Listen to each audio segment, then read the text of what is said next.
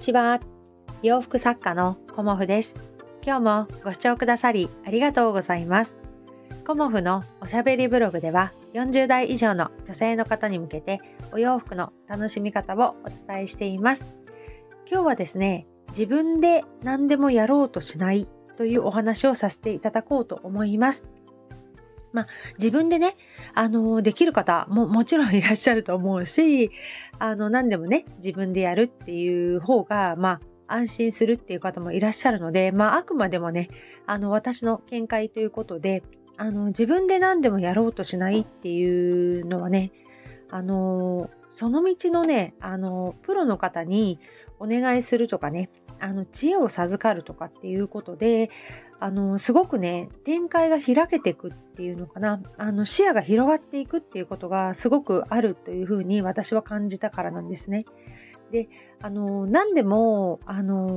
人にね、やってっていうこととはまた意味が違っていて、自分でやるべきことっていうのはもちろんあるし、洋服作家のお仕事をね、例えば例にとってみると、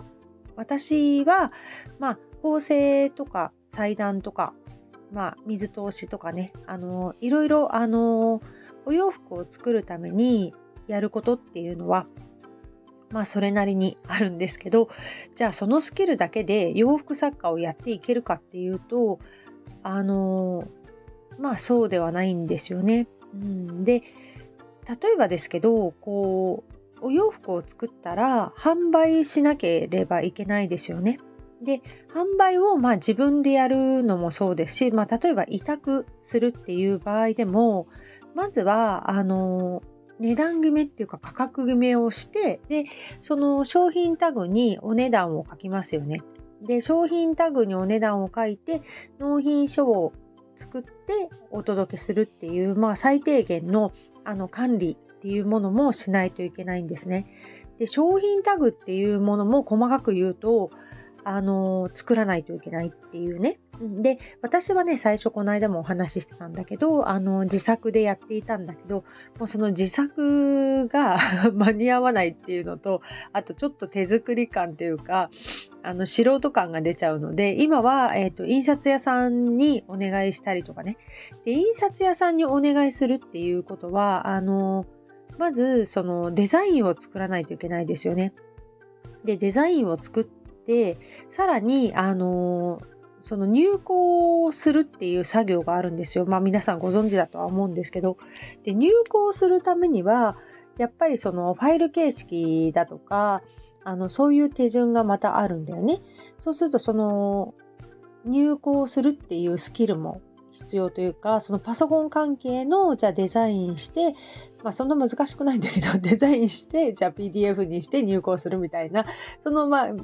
ね、知らなかったら難しいんだけど、そういうスキルもまず必要になってきますよね。で、自分で売るっていう場合は、その他に、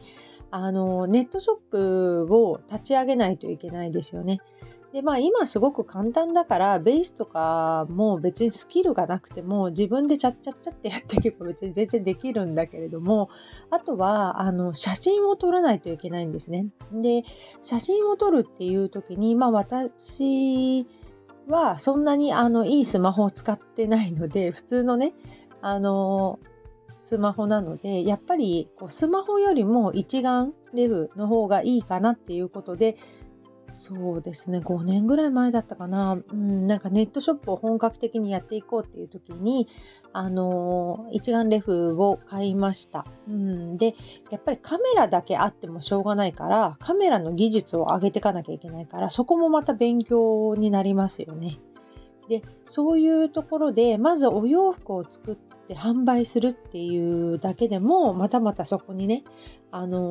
スキルが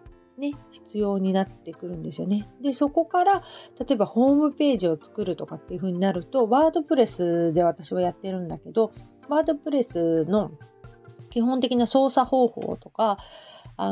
作り方とかね、そういうのも学ばなければいけないし、いろんなことがあるんだけれども、それをね、全部自分でやるっていう風にやっていると、作業量作業量もすごくかかってしまう、時間もかかってしまう、効率が悪いっていう時が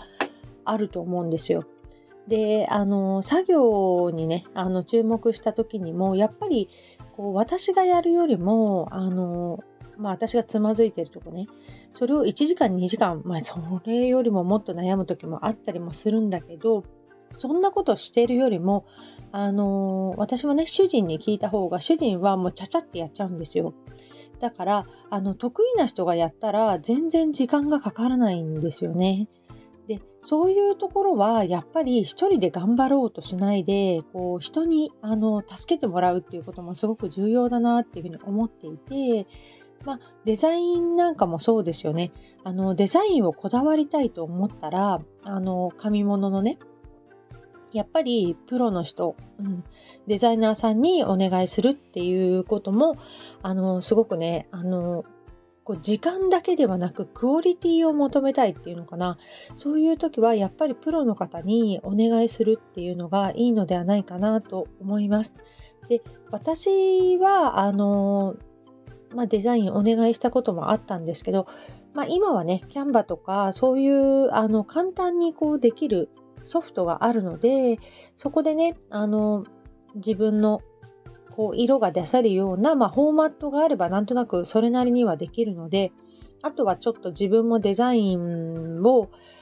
少しずつでもね、勉強したいっていう気持ちがあるのでやってますが、やっぱりここぞっていうものはプロの方にお願いしようかなとも思っています。例えばそれ以外にも自分でね、一人でやろうとしていることで、昨日もバッグの仕様っていうかね、それを考えていた時に皆さんね、いろいろ教えてくださったんですよね。で、そこですごく見えてなかったものっていうのが、私はあんまりね、こう物を持って出かけないんですよね。言い方がちょっといまいちかな。いろんなものをカバンに入れて出かけない派なんですよ。どっちかっていうと。だから普段のお出かけは、多分私ハンカチとスマホとお財布、鍵、その4点ぐらいなんですよね。で、だから基本的に小さめのショルダーにパッて入れて、出かけるっていう感じなんだけど、昨日ね、教えてくださった方は、意外と荷物をたくさん持ってお出かけされるっていう方だったんですよね、何人かの方が。で、そういうことかと思って、やっぱり人によって荷物の量が違うっていうところもやっぱ教えてもらわないとわからないですよね。だから自分一人でこう私はこれとこれ入れるからこういうバッグいいななんて思って商品開発するのと、こういう方もいるんだ、こういう方もいるんだっていうことで教えていただいてから商品開発をするっていうのは、全然違うなっていうことも改めて感じました。お洋服に関してはこうもうね、私作り慣れているので、あとたくさんのお客様にお会いしてるんですよね。だからお洋服のことも教えてもらうことすごく多いんですが、私の中でインプットしている情報がすごく多いので、毎回作るたびにこれはどう思いますかとかっていうふうにお伺いしなくても、こういうお客様いらっしゃったなとか、こういうお客様はこんな感じだったなっていうのがこう思い浮かぶので、すごくこう作業が早くとかイメージつきやすいんですけど、バッグに関してはまだまだね、私素人というか、今までいくつか作って販売はさせていただいてきましたが、これからちょっと本格的にやっていこうというふうに、商品のラインナップを増やしていこうとかね、長くこうリピートしていただける商品を作ろうっていうふうに考えた時には、やっぱり最初にね、いろいろ自分だけで完結しないでこう教えていただくっていうことがね、すごく大事だなっていうふうに思いました。で、そうですね、自分だけでやることって本当にいっぱいあるし、こうね、経営的なことも学ばなければいけないし、昨日も会計についてここ最近ね、オーディブルを聞いてるんだけど、そういうことだったのかとかね、例えばですけど会議費と接待費何が違うのかとか、そういうこととかね、いろんなことですよね。粗利と売上についてとか、そういうこと私もなんとなくは分かっていましたが、基本的なことから基礎からっていうところを学ぶと、そういうことだったのかっていうことを改めて感じました。で、昨年の秋ぐらいに、税理士さんの、講習会に3回ぐらい私出たんですけど、そこでもね、それぞれの税理士さんのおっしゃることってやっぱ違うんですよね。基本的には税金を払うためにやることというかね、最終的に私はこのぐらい税金払えますよっていうことをただ申告するだけだからっていうような言葉ですごく腑に落ちたんですけど、そういうことでなんか仕分けに悩んでるってどういうことみたいなことをおっしゃる方もいたし、確かにそうだなと思って、そう思ったらすごく腑に落ちてきて、すごく理解すると面白いなっていうふうにも思いました。で、今までは難しいなと思ってたんでしょう。青色申告とかもね、やっぱりお小遣い帳みたいな考え方ではなくて、貸し方とかね、借り方とか、そういう考え方ってちょっと違いますよね。だからって思ってたんだけど、それをなんか理解するとすんなりいろんなものが入ってくるなっていうのも感じたので、やっぱり分からないところは、私いつもそうなんですけど、徹底的に分かるまで知ることをしてるんですけど、そうするとね、腑に落ちてからっていうのはやっぱ理解力が早いなっていうのも感じているので、いろんなね、バッグ作りでもそうですし、SNS の使い方もそうですし、いろんなことスタンド FM でもそうですしね、いろんなことあるんですけど、そういうことをある程度わからないなりにも把握してから自分のものにしていくっていうのはね、自分一人ではできないなっていうのを感じました。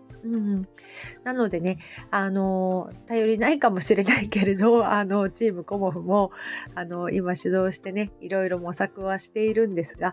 そんな感じでね、このスタンド FM の方は皆さんね、優しくていろいろ教えてくれるので、ついつい頼ってしまいますが、これからもね、お知恵を拝借できたらと思います。ぜひぜひよろしくお願いいたします。今日もご視聴くださりありがとうございました。洋服作家コモフ小森屋貴子でした。ありがとうございました。